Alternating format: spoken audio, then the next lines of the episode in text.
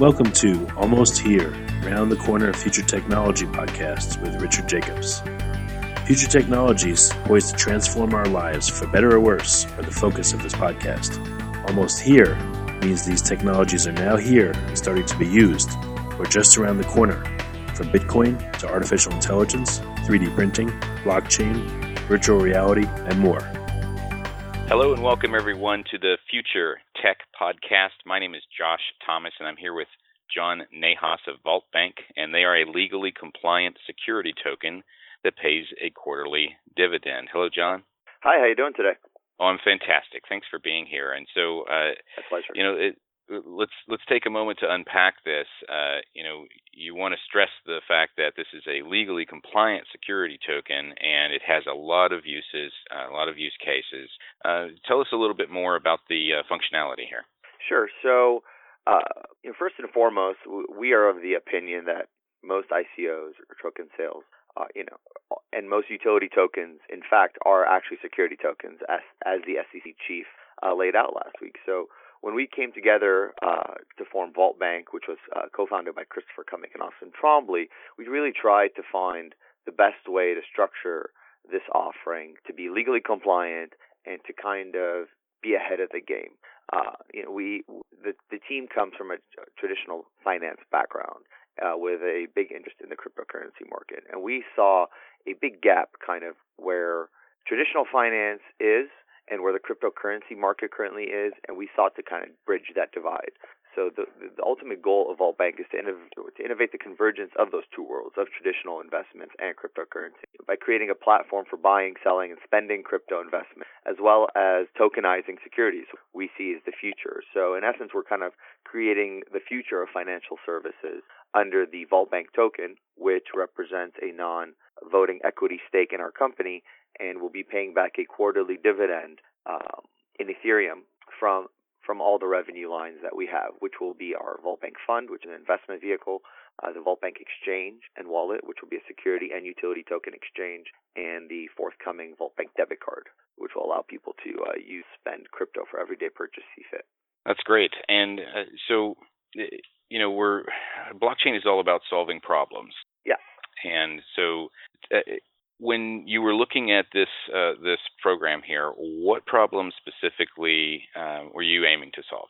Well, I think, like, like, I mentioned, you know, from the traditional finance perspective, you can go on interactive brokers, you can go on E-Trade, you can go on any of those sites, and you have a fully functional system that gives you everything, whether it's tax compliance, whether it's regulatory compliance, and just ease of use. And Vault Bank really wanted to, to utilize experience of its and use the blockchain to kind of benefit the bridge, right, of traditional finance, the cryptocurrency market. Primarily, we see the, future of ICOs and of tokens as security tokens. And in order to do that, legally compliant, so we've spent a lot of capital on several law firms around the world in order to be legally compliant. And we believe that by as a, being a security token and working towards tokenizing securities, right, giving fractional ownership, 24/7 marketplace, uh, increasing liquidity, we're able to kind of bypass the traditional means of, of raising funds for private placements and,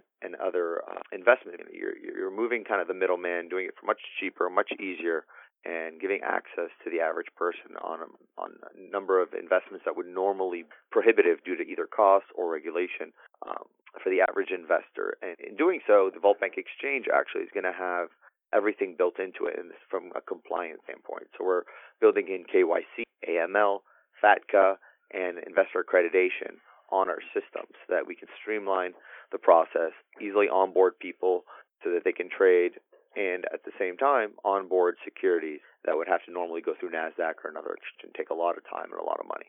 Right. Yeah, it makes sense. And so, uh, how long has have you been in development?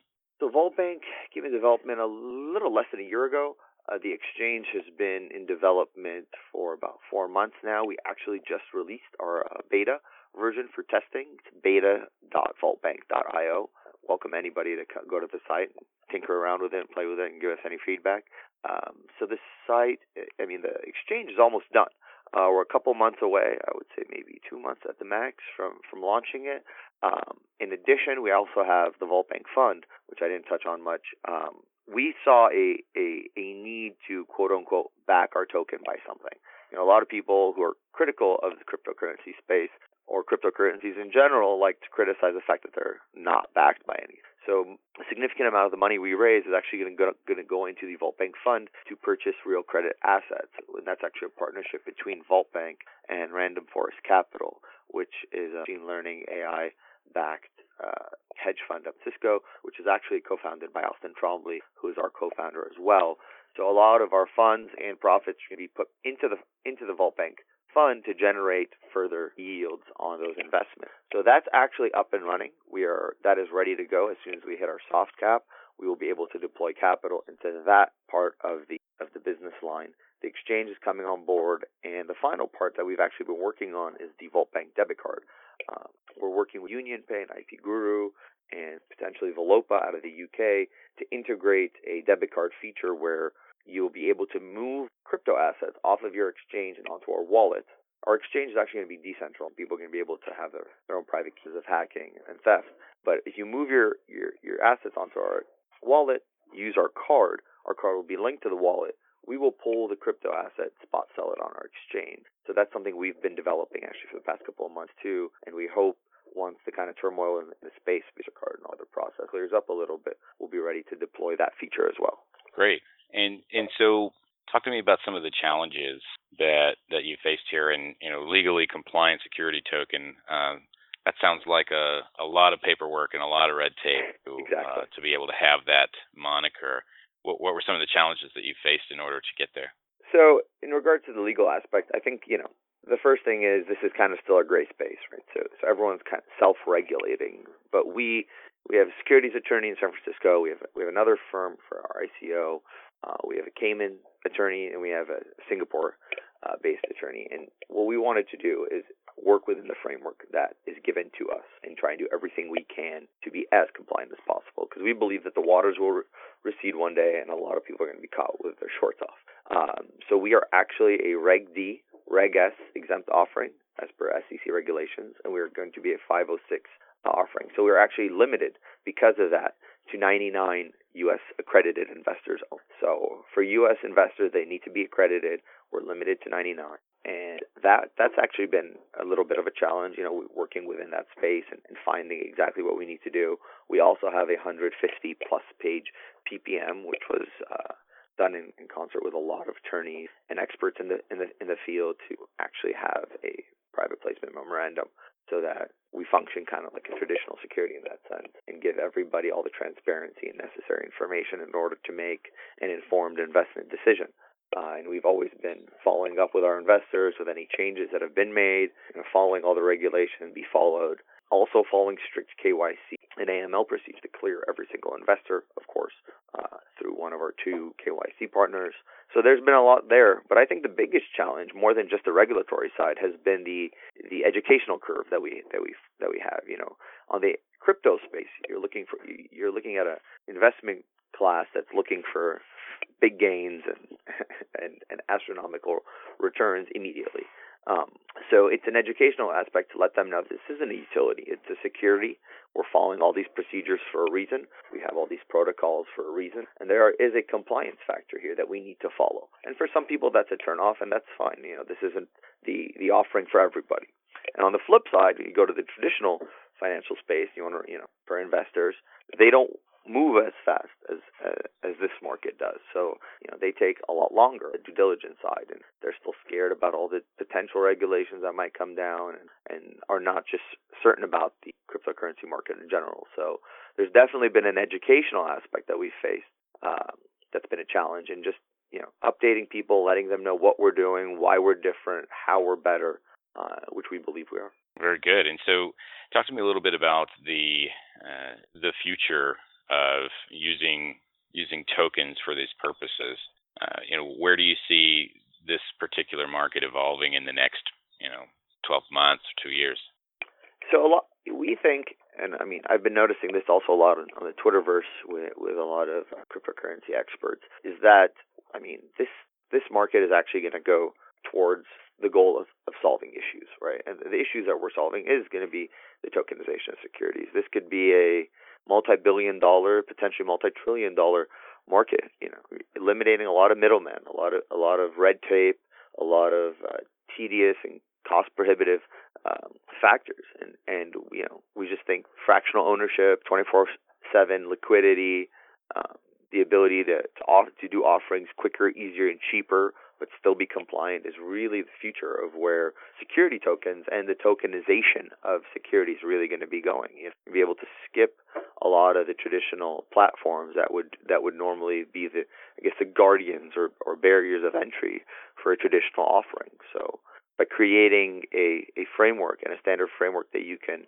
uh, utilize, we, we think we can bypass a lot of that. And, and you see that. There's a lot of, of action in this space, whether it's some competitors of ours. I mean, I could name a bunch, but you see that the securitization of tokens, the security tokens, are really going to be the future of this market because a lot of people are seeing regulations on the horizon.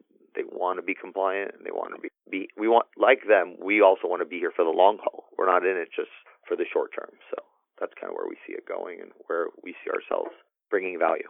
Great. And so, who who would be a great uh, candidate to uh, use your token? Is we have a lot of listeners out there in various different kind of areas of the market. Uh, some of them are crypto experts and investors, and some of them are uh, just getting into the space. Um, who who would you recommend this? So we're actually in talks currently uh, to do a proof of concept with a couple uh, firms. I don't, not, I, we'll be uh, releasing that information soon.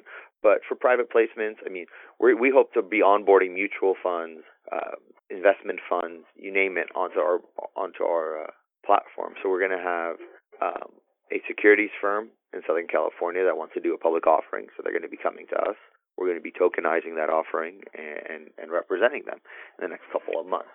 So you know, it's a perfect way to be raising funds for for a security for a security uh, for an investment vehicle. So that's really where, where we're focusing on, on that aspect. Okay, great. Yeah, it makes sense. And so uh, tell, us, tell us the uh, website one more time. Yeah, the website is uh, Vaultbank, V A U L T B A N K dot I O. Vaultbank.io.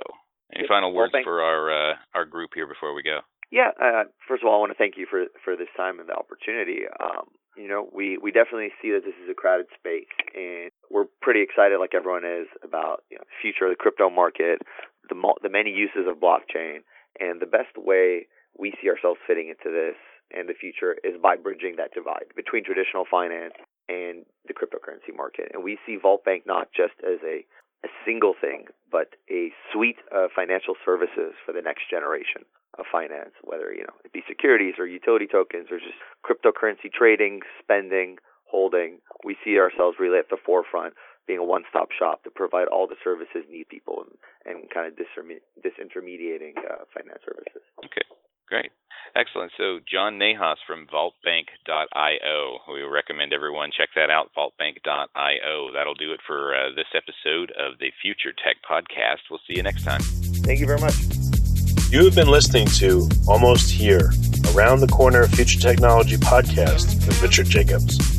Subscribe to this podcast, post a review to discover more future technologies that are poised to transform our lives for better or worse such as Bitcoin, artificial intelligence, 3D printing, blockchain, virtual reality, and more.